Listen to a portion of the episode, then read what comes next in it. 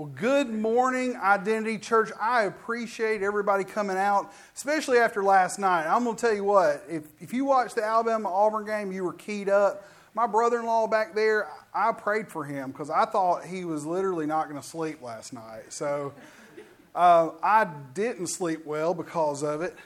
But you know, this past week we had Thanksgiving, and you know, I'm so thankful for my family and for my friends and for all of you. Uh, I'm thankful for all the food that I ate, I'm also thankful that I can still fit in my pants. So it's been a really good week, I will tell you that. I'm going to go ahead and get started into this. I, this has been something that the Lord's had on my heart for the last few weeks. I did not know how to, to teach it a couple weeks ago, but with all the Thanksgiving messages and everything, the Lord kept just putting it on my heart to talk about exceptionalism. And I thought to myself, this is going to be a great awesome thing. We're going to talk about being exceptional. And everybody has this idea of what exceptional is. And I thought, man, this is going to be great. And the Lord said, I want you to talk about how exceptionalism is not always positive.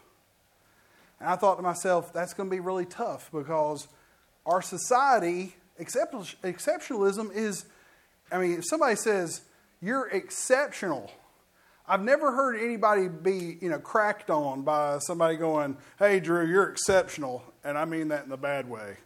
There's no one ever does that. We all think exceptional means to be outstanding, right? We're supposed to be outstanding, and and you know, outstanding means that I stand out, right? Amongst all of my peers, I'm exceptional. I'm different. And you know what? In our society, we have taught ourselves, we've taught our children that being exceptional is a great thing. Be different. That's what I've always, you know, when I back back in the 80s I played baseball, no one got participation trophies at all. 10 years later, they started giving participation trophies to everybody. In fact, I coached Caleb's baseball team, okay? He actually like won the actual overall championship one year. And we gave out trophies. But they gave out the same trophy to them as they gave to everybody else. How exceptional. But see, that's what we've, we've told everybody is that you can be exceptional. And I want you to understand that we're, we're teaching people that exceptionalism and excellence are the same thing, and it's not. In fact, I'm gonna I'm gonna kind of go through this.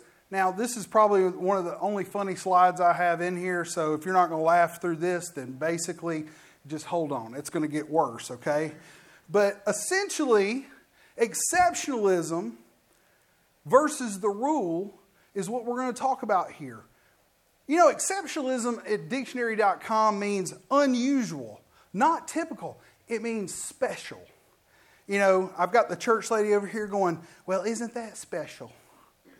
You know, and back when I was growing up, I went, I, I mean, I was, I was in special education, not because it was a good thing, okay? I had ADD and dyslexia. I didn't even graduate from high school.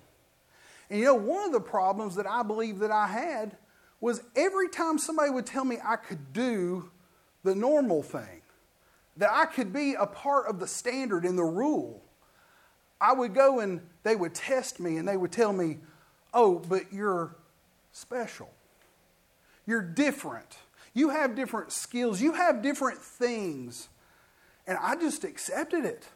I mean, hook, line, and sinker, I was special education and I proved it. I didn't graduate, I didn't do anything. You know, it's kind of funny. We all came from a, a, church called Victor Christian Fellowship. Pastor Jim McCann, he made a comment. Some of y'all have already heard me say this, so just bear with me. But essentially, he was teaching, and he just threw out there Philippians 4.13, I can do all things through Christ Jesus that strengthens me. And you know what? It, it was a rhema word. There's a difference between a logos word, which is just a written word. Like we've got written words on this page, you can read them. That's fine. But a rhema word is when a logos word becomes alive to you. And see, that became alive to me. And I spent the next 18 months going from, I, they gave me a, you know, when I went up on stage and, and I was shaking the principal's hand, they handed a piece of paper and it was blank on the inside of mine. See, I didn't graduate. So I had to go and say, if I was going to do something different, I was going to have to go and get a GED. That's just a general education diploma. You go and take a test, and they have all these different things. I will tell you this it took me 18 months to weed out all the, the specialness that everybody had told me. See, I was exceptional, but that didn't make me excellent. I had people telling me that you'll just have to deal with your problem the rest of your life. And you know what? I was more than willing to do it.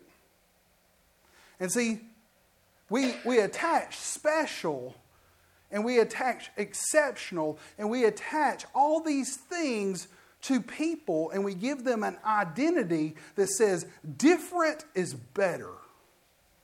And I will tell you this being different is better. And we're going to find out here in just a second out of 1 Peter 2 7 through 10 how much better being different is. But we can be complacent in our exceptionalism and we can attach things that we don't need to attach. Also, some of the other things unusually good, outstanding, gifted. You know, uh, we also have like exceptional school, which is for like the mentally disabled or, or physically disabled people. I have no problems. By the way, I'm going to tell you, this is not a bashing session. I am not going to bash uh, a group, a generation. I'm not going to bash uh, a set of people that may have physical or mental ailments. That is not what this is about. So I want you, I want you to hear it the way the Lord wants you to hear it, not the way that some people may go, well, you're against people who have issues. No, I am not. I'm trying to get people to think differently because if I attach something to you and you accept that something, then guess what? We'll have what we have today where people say, I can't do because I'm different, I'm special. And so now we change what the rule is, we change what the standard is. And see, a standard definition is a rule or a principle that is used as a basis of judgment. You know, my son goes to Thompson High School. My son is a thousand, ten thousand times smarter than I am. Okay? I, I have this thing called PowerSchool on my phone. I go through and it throughout the day it updates me and it says Dustin Caleb Cornelius is now got a 104 average. And I go, 104 average? I didn't even know the scale went that high. I mean, think about that. He is exceptional, right? Everybody would go, oh, well, he's making 100 plus in every single class. No. See, he's abiding by the rule, by the standard and what they did in order to give everybody else an opportunity is they added more to it. See, my son is setting a standard by making a hundred, but what they do is they come along and they give him they give him extra credit. So when somebody is making the rule, the standard, and then they go and do the extra credit, well, now they're like, well, we're going to give you the 104, but at the end of the day, we got to take that away from you because you can only get a hundred. See, what I want you to understand is exceptionalism, when we pervert it, when we change it, what we end up getting is we end up getting people who say, I can't. And then the people who are working really hard, because I know this kid right here. This kid comes in and he does nothing but work. That's, that's the difference between between being the exceptional and the excellent is that people will say, well, he's different. No, he's just willing to do. He's willing to abide by the rules so that he will be judged. That 100% goes to 104 when he does the extra credit. See, what I want you to understand is, is that when we set standards, when we set standards in our life, then guess what's going to happen? We're going to have to say, this is, this is how we say, I'm going to be, I'm going to be a part of this excellence in the standard rather than I'm just going to be different. We're going to find out. Here's a good difference, okay? So we're supposed to, we're called to be different, right? But what happens when difference, when exceptional becomes the rule? And that's what's happening in our country right now. But in 1 Peter 2 7 through 10, it says, Therefore, to you who believe, he is precious. These people are exceptional. They've accepted Jesus Christ. They are different. They are completely and totally different than everybody else. Because it says, but to those who are disobedient, this is the world. These are the people who don't go and spend the extra time so they can make the hundred. And they have to have the extra credit, or they have to take the test five times when they failed it four other times. See, they're the disobedient. They're the people who said, I'm not going to be special I'm just, I'm just going to be below average. And because I'm below average, I'm different. And because I'm different and I'm disobedient, now I'm waiting for somebody to come and give me something. And it says, the stone which the builder rejected has become the chief cornerstone. It's become the rule. When you go look up this cornerstone, and I've got two of them at the bottom, you can actually see them here. A cornerstone was built with an old building that had blocks, and based on the dimensions and the height and everything, there was a certain amount of mathematics that went in to say that a cornerstone, the footing of the building had to be a certain size. It was a standard, it was how the building did not fall. And see, that's what we have to understand is Jesus came in and said, I'm setting a new foundation for everybody. I'm taking this new cornerstone, this gospel that I'm giving you, and we're going to build upon it. But guess what? There's some people that are sitting here going, ah, in verse 8 it says, and the stone of stumbling. This word stumbling right here means to kick against. See, they see it as I don't like your foundation. I don't like where you're going with this. So I'm going to kick against it. I'm going to try to knock it off of the foundation. That's what the disobedient want to do because they don't want to have a rule or a guide. They don't want somebody to come and say, oh, this is what we're supposed to be doing. They want to say, no, I want to do something different.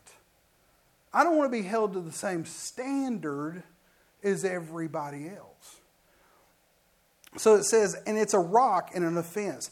It's a scandal. This word offense is scandalon in the Greek. It means that, that there's a scandal going on. They're creating this, this offense with everybody. Think about what's going on today. You know, this started back in George W. Bush's time. We had the No Child Left Behind. Oh, we're not going to let anybody fail. Teachers, and I mean, I've got a teacher here and my wife in the back. I remember the whole No Child Left Behind. I got a teacher back here in the back, Drew. All of these people that would come through this, this area, the school in, in a class, the, the teachers would have to get them to pass. It was like, well, you're not going to try, but let me keep adding more and more work to you, and then I have extra credit. I, I do extra in order to get you to pass. Oh, and then when we hit 70, oh, let's move them on. And what we've done is ever since 20 years ago when No Child Left Behind, we've got kids that can't even multiply. We have kids, and believe me, I work in the working world. We have colleges that have also adopted this. And so there are no standards, there's no rule, there's not a footing for the building to stand on. So what we have is we have a whole generation of kids that are coming up and saying, I, I just, you know, that's not what I want to do. I want to be TikTok famous. I don't want to go out here and build a building. I don't want to be an engineer or a doctor. I got a doctor in the back. You know, I'm pretty sure you spent a lot of time studying. You know, Erica, I knew her when she was getting out of school, or she was she was actually in uh, residency and everything. She was working tons of hours. There's a lot of people now that won't put the hours in. But you know what? When you put the hours in, and when you do the things that you're supposed to do, now you can have this thing called excellence. It means I do it to the greatest of my ability. And it says here in verse, um, in verse 8, it says, They stumble being disobedient to the word, to which they have also and were appointed. Verse 9 says, But you are chosen generation. Oh, this exceptionalism starting to come in. We're a chosen generation, a royal priesthood, a holy nation, his own special people. I didn't, I didn't point that out. We're special people. We are. We absolutely are. This, not only are the people that are in here that have accepted Christ, are you exceptional? You are exceptional. You are a special people to God. And guess what? You're also, you're this unusual and not typical type of person to the rest of the world. And you know what the world has been doing is they've been coming in and trying to change you. They're trying to get you to come back to their way of thinking. Oh, well, you know, not everybody is able to pass. Not everybody's able to do. You know what? When I had ADD and dyslexia, I had some things to overcome. I literally would read something and I would jumble the words up. I did all this other stuff. So there was a problem, right? So I had to fix the issue. So there was an issue. I got news for you. I stood on 1 Peter 2:24, which is at the end of this chapter, by his stripes. By his stripes I was healed. I mean, it's 2,000 years ago when he was on the cross, he did something. There was a, a promise, and we're starting to get into this right here where it says that, that to you may proclaim the praises of him who called you out of darkness into his marvelous light, who were once not a people, but now the people of God, who has not obtained mercy, but now has obtained mercy. I got to a point to where I could obtain the mercy of God. I got to the point to where I became a peculiar person. Man, my peculiarism, if that's even a word, was a thing that started changing my mind. I literally went from I could not read something. Ask my mom. I would they would give me a book. See Dick run, right? What did Dick do? I don't remember. He ran. It was in the title, but I couldn't remember what he did, right? Because my mind was thinking about squirrel.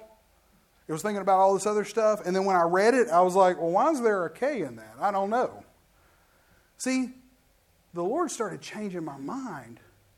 And He started making me peculiar. He started changing the way I thought. But see, what I want you to understand is, is that because I was different according to the world, the world wanted me to accept who I was and wanted me to just work a job that you don't have to think about any of this stuff. You know what's amazing to me, and it, it still amazes me to this day, is the fact that they ask me to write documents for the government. Believe me, I couldn't even put a sentence together. My wife still says I can't even write a good sentence, but they still have me do it. I write Southern Company, big power company, all these power companies that are here in the South. I, I'm a lead over creating documents for, for how we do things.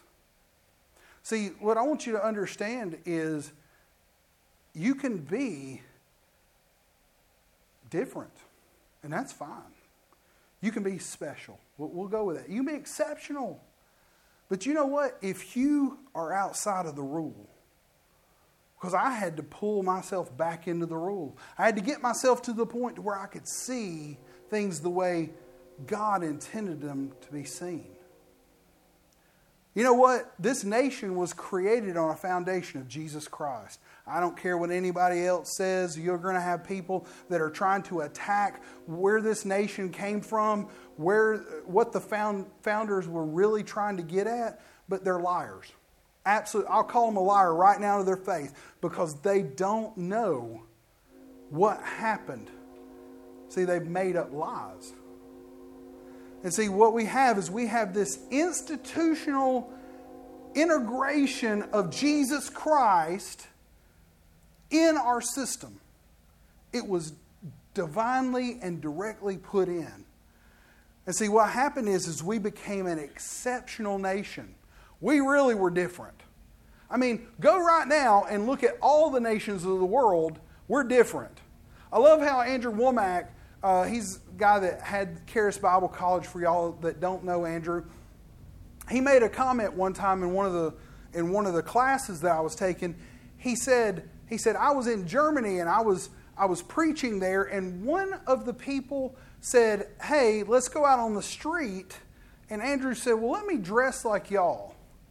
And so he was like a bunch of, you know, drab browns and all this other stuff.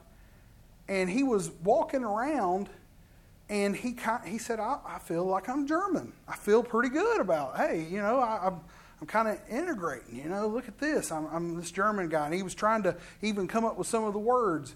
And he said, one of the guys that was with him was standing there, and this guy comes up and says, He's not German. He said, Look at the way he holds his head up. He said, There's too much freedom in that guy. See, what Jesus did was he came and he gave us freedom from oppression. He gave us freedom from our sins and our sicknesses. Now we can boldly go into the throne room of God. You know how amazing that is when you actually strip away all of the things that stop you from doing things. I still remember the first time they asked me to write something, and I literally had to stop myself from going and say, I can't do this. The moment that I said yes, and I started doing what the Lord had put in my heart, guess what? Stuff started changing. Well, did I do it perfect? Absolutely not. To this day, I have tech writers that work for Southern Company that come back and go, That's not even English. I don't know what you just wrote. And I go, That's fine. This is what I meant. And they write it for me. But you know what? Being different doesn't have to stop us. And see, this country is so different than every other country that what we have is we have become exceptional, and exceptional has become the rule. Now, what happens when the exceptionalism becomes the rule? People start going, we need to change it. We have progressivism, right? We get to this point where people start going, hey, you know what? all this Christianity and all this morality and all the things that we've had in the past, all that stuff is old. Let, us do something different. Let's abolish police. Oh, hey, let's be exceptional because exceptionalism gives you awards and people decide to give you stuff. Let, let's, let's have things like, you know, uh, 237 genders. Let's have, let's have people that say, I can't pass this class, so I'm going to go sign a waiver like they do now because I have some sort of issue. And what they do is they remediate you. You know, there's nothing wrong with asking for help. And that's, I'm trying, look, you're looking at special ed right here. I'm not trying to bash special ed people. This is not what this is, is, and I'm not trying to go against generations, but what I want you to understand is that we have created a rule of exceptionalism in America, and people all over the world are trying to get this. We have 60,000 people that are trying to come across the border every single day, and it's because they want what we have. But we have people on the inside that go, This is too old and antiquated, and we need to do something about it. We need to become more like the world. You know what happens when we become more like the world? This is what ends up happening. See, I work in cybersecurity. I end up doing what we call indicators of compromise. See, indicators are not the real problem, indicators are the response to the problem. Just really quickly, I'll tell you, you know, if we have somebody that's inside one of our systems that's trying to get data out, I'm not looking for the person. I'm trying to see what kind of weird data is being sent out. That is an indicator that is not the compromise. And see, what, what I'm trying to show you here is not the compromise. I'm trying to show you an in, key indicators of what is happening in our society because we have this negative exceptionalism that is affecting the United States. And it's, and it's been a long time coming. At the top left here, you'll see church membership uh, among U.S. adults have hit below 50% in 2020. In 1940, 1945, you were bouncing there around 75%. And we were doing really good. We were staying in the 70s and the high 60s and everything. And then all of a sudden, man, 2000 came along, and everybody started thinking, why do we need this? And you see a sharp decline of people. Now, people not going to church is not specifically the problem. I'm not giving you, uh, you know, something that I want you to, to take away and go, well, church membership is why our country is going down. No, that's not the, the main problem, okay? That is an indicator of the problems that are going on in our society. Because if people aren't going to church, they're not listening to the Word.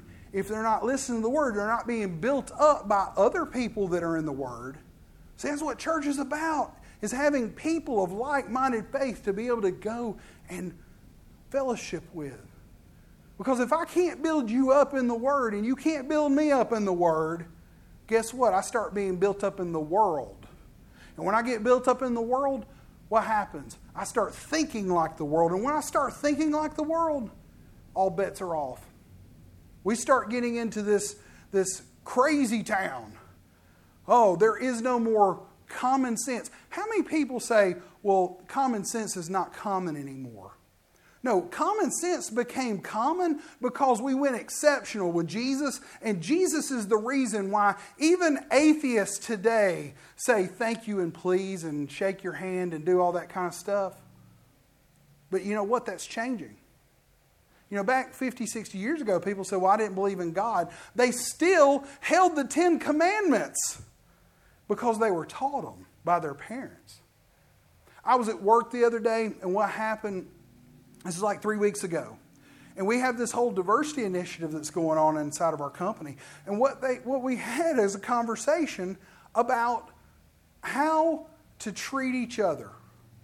And it would be like, you know, how many, how many women in here get offended when somebody says yes, ma'am, and no, ma'am to you? Do I have anybody that's, that's offended by that? Well, guess what? We had a conversation about how that was offensive to women. We had a conversation about how up north they're more enlightened. And see, the South, oh, we're still, we're still just this ball of Christianity. And we have, we have our, our please and our thank yous, and not everybody can say please or thank you. And they don't have to say please or thank you. And we're, as a society, we need to be okay with people just, you just doing for them and they're doing for you. See, this is what's being taught. It's it's completely changing the foundation of our society. See, when exceptionalism becomes the rule, people start going, you know what? I don't want to smile at somebody. I don't want to tell them thank you when they, when they did this. I said this the other week. How many people feel weird when, you, when somebody says thank you? How many people actually says you're welcome? Well, guess what? This is really, uh, this is one of the conversations we had. The younger people, it's no problem. It's no problem, or it's, yeah, that's fine. See, we're te- our, our kids have, are being taught the millennial generation especially, because I have several of them that work for me. And they have a really hard time with social norms under our current system of ideology. Oh, well, if I say you're welcome, that meant that I really did something for you. I don't want to have that personal connection. They said it actually felt personal to them when they said, You're welcome. I would think it would be the other way around. If I said, Thank you, Drew, and Drew goes, Yeah, whatever. The, your thank, you know, thank you should have been more of a personal thing than your welcome, but for some reason, that's a social norm that they're wanting to break. It's a key indicator of where we're going. And see, what I want you to understand, uh, we got parents in here, right? We got grandparents in here that have children. And you know what? What we're doing is we're creating a society of people who say, I want to make a difference. I want to be a difference. And you know what's happening is because I'm changing the social norm, church attendance is going down. Well, that's old and antiquated. And it, we can actually see over here on the right, it says by age range. So 79, um, you know, percent back in like 2000 for uh, the traditionalists. That, that's the the greatest generation, right? That's the that's like my my grandparents and, and everything. These these people still go to church even today up until 72 72% of them go to church. But it shows here baby boomers went from 71% of them go to church in 2000 to 65%. Generation X, that's who I am. It, it went from 68% down to 60. Now, this is where it gets scary because what's happening is, is the millennial generation, we're being drug along, and 63% of them, or 63% of the time, they were going to church back in 2010 time frame. Now it's under 50%. Under 50%. See, what we're starting to see is that according to the National Institute of Mental Health, we're starting to see that there are key indicators of people when they start to lose Jesus, they start to lose hope. Do you know that the second most leading cause of death for this bottom age for the millennials is suicide? There, for between 10 and 34, the second most cause of death for their age range is suicide. Now, for my age range, suicide was fourth. We start getting into the, the fifth when it starts coming from 45 to, to 54, and eighth from 55 to 64. It's a key indicator that every age range is starting to lose hope. That they're releasing their idealisms of being exceptional as American Christians, and they're going to this thing called the world system. Now, how the U.S. is versus the world, there's a bunch of countries in here, and I'm not even going to say half of them because I don't know how to pronounce them. But as you can see, 9 and 10 are Russia and South America. So the top 10 countries in the world of suicide rate. Now you can look down here, 175th for United States of America. It's 14.5 people per every 100,000 people die of suicide every single year. I've got another statistic. 2005, it was 10.1.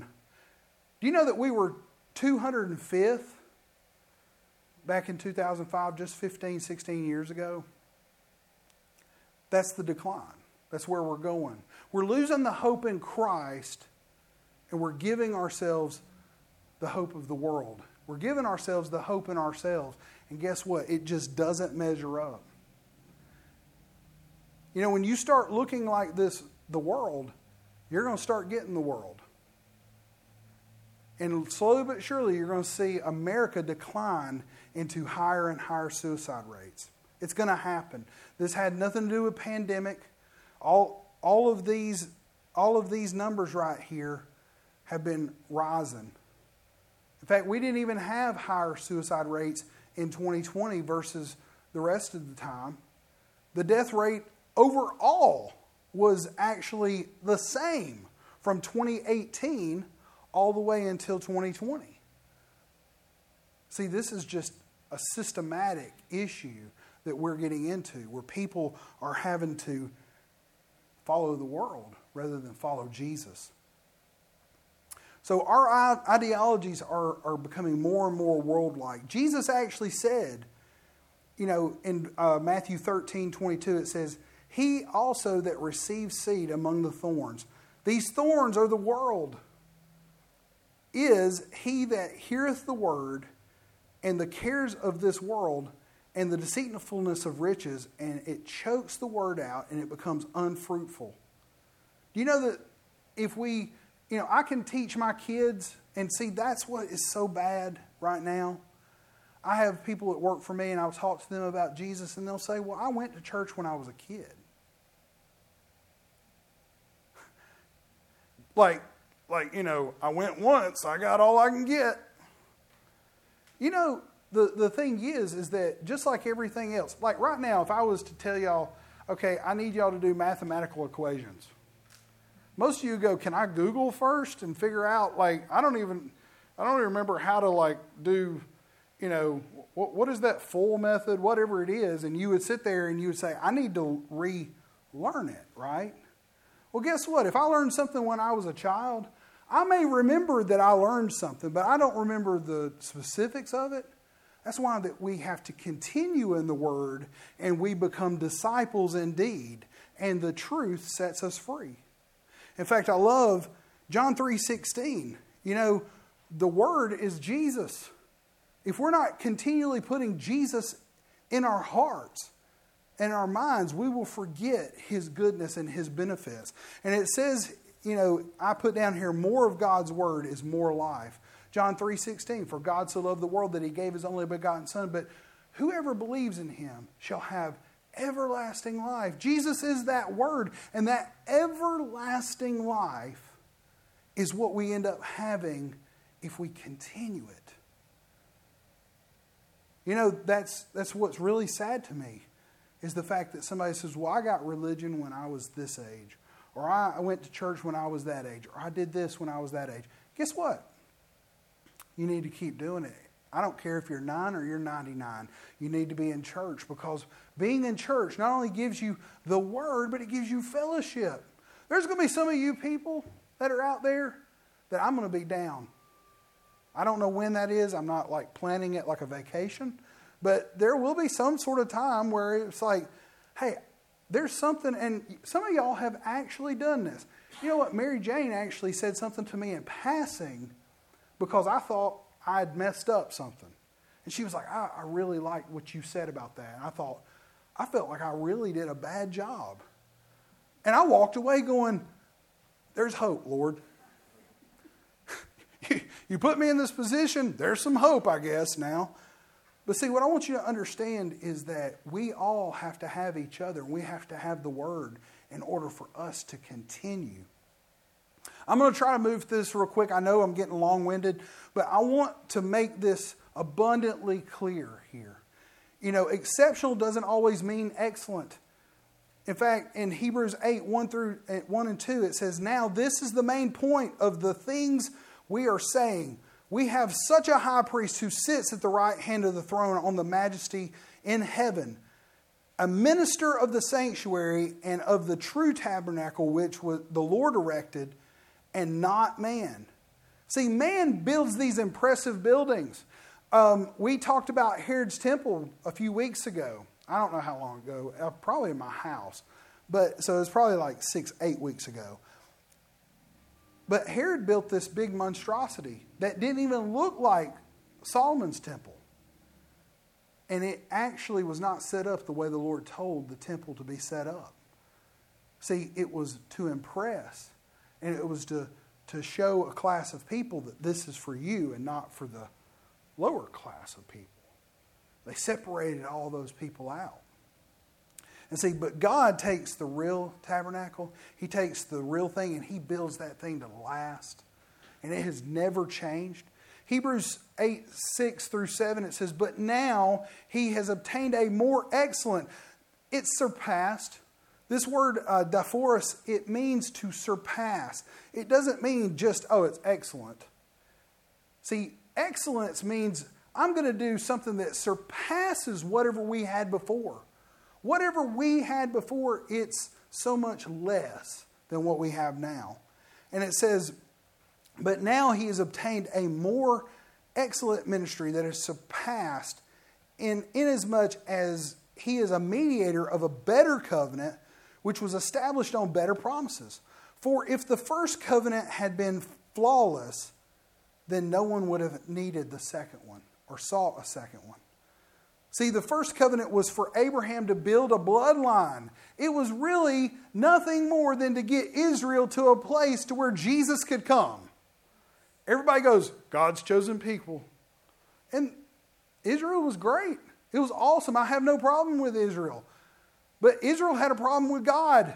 And every 150 years or so, they would go off and they would start, you know, pagan worship and all this other stuff. And God constantly was having to deal with them. But see, that covenant didn't build people up, it showed them they had sin. It's just like this. How many fast drivers out here? Oh, come on. Everybody's breaking the law. Every, Matt, get your hands up, both of them. How many people, when you see a police officer, the first thing you do is you look down at your, at your speedometer? Everybody should be shaking your head. I may be going under the speed limit. I still feel guilty because I thought, oh, I was going faster. See, that's what the law does for us. Whenever there's a law that is put out there, it sets a boundary. And in our mind, we're all great when we're breaking the law and no one's around to actually do anything about it. Woohoo! I'm doing 70, uh, 65. I'm such a rebel. But you know what? You see a state trooper way up there and you start backing off. Heck, now I'm doing 60 in a 65. he ain't getting me. I'm a good guy. Beep, beep. Do you know that the problem that we end up having is that when we set boundaries in our heart through the law, we start overcompensating so that God, we don't have God mad at us. And see, Jesus came and he just like said, Hey, the second covenant is I'm going to give you these promises.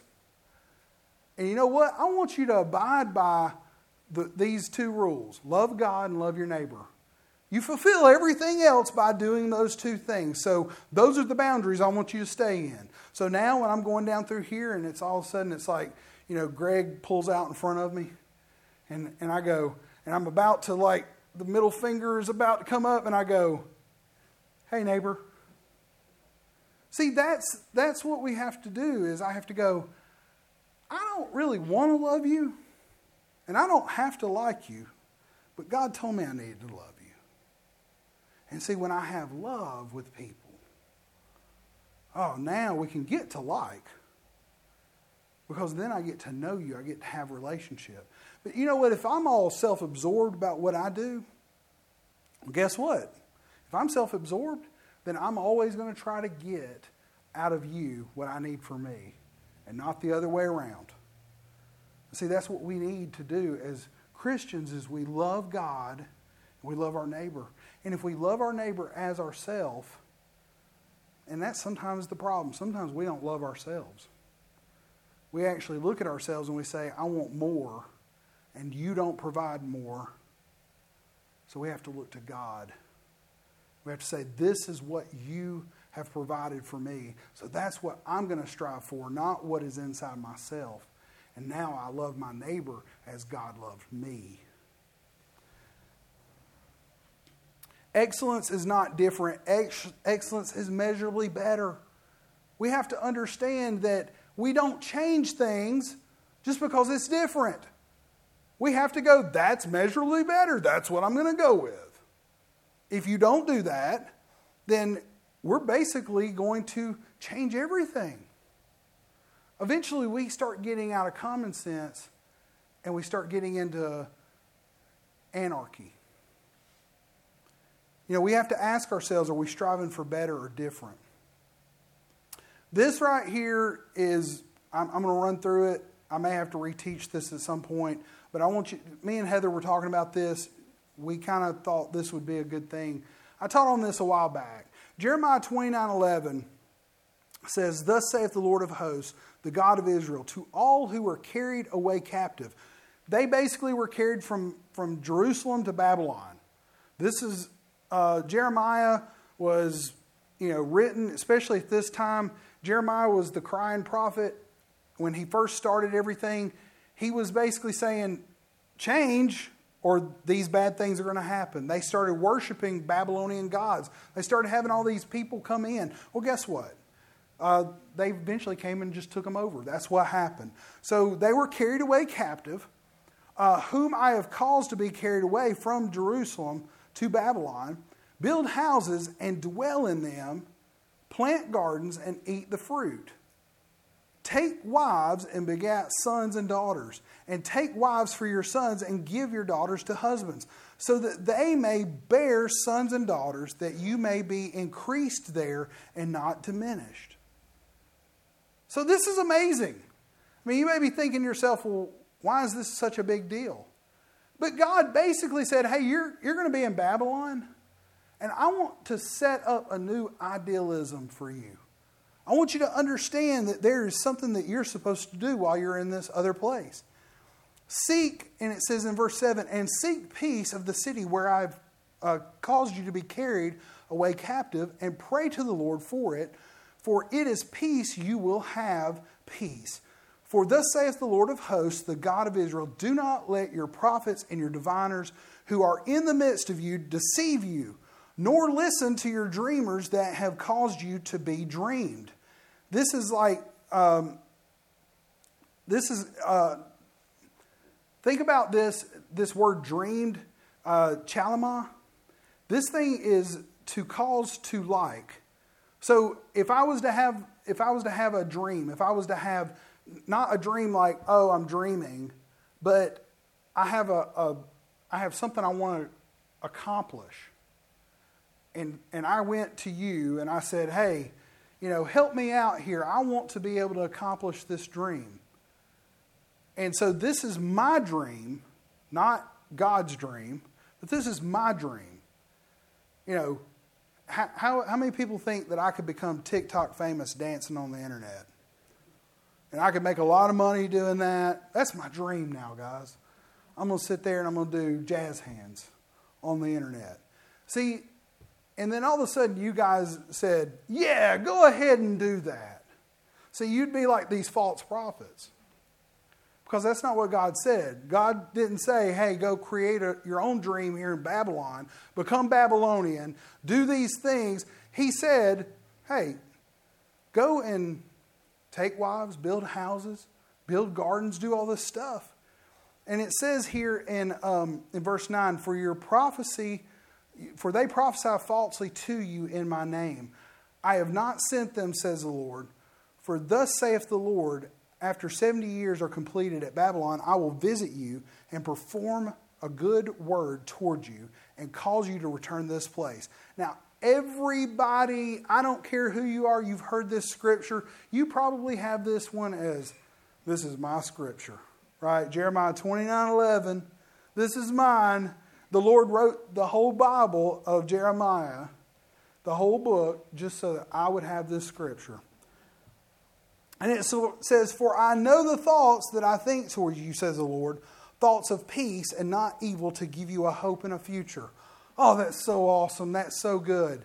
But if you don't put the context of what he actually said, I hope in a future is, then you misinterpret this and you start having people who prophesy to you and you start divining your own life. And now you want to be TikTok famous. Oh, I don't need to go build a house and go build a family and go build a garden and do the things that I'm supposed to do. No, verse 11 is about verse 5.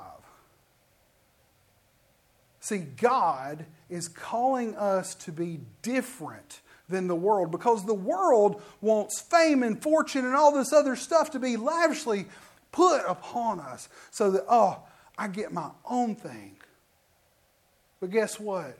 Jeremiah 29 11, it's about us building houses, creating families, creating relationships, doing the things that God has put in our heart, not the things that we've put in our heart, and that we go and say, Do you think that it would be okay if I was to become TikTok famous?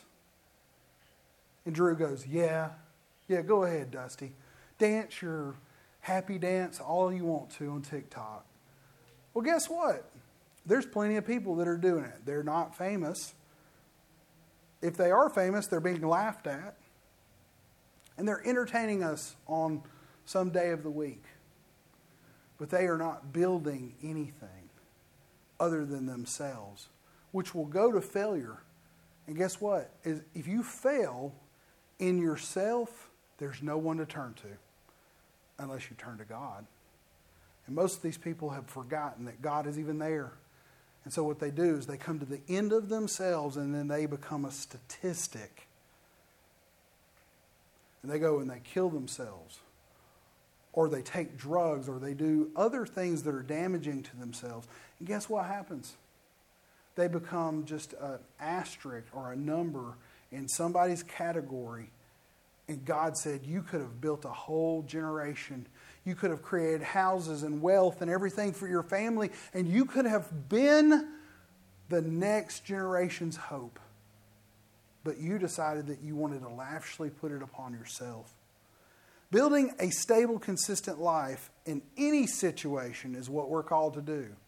You may be going, Well, I was, built, I was dealt a bad hand. Well, I feel like I was dealt a bad hand.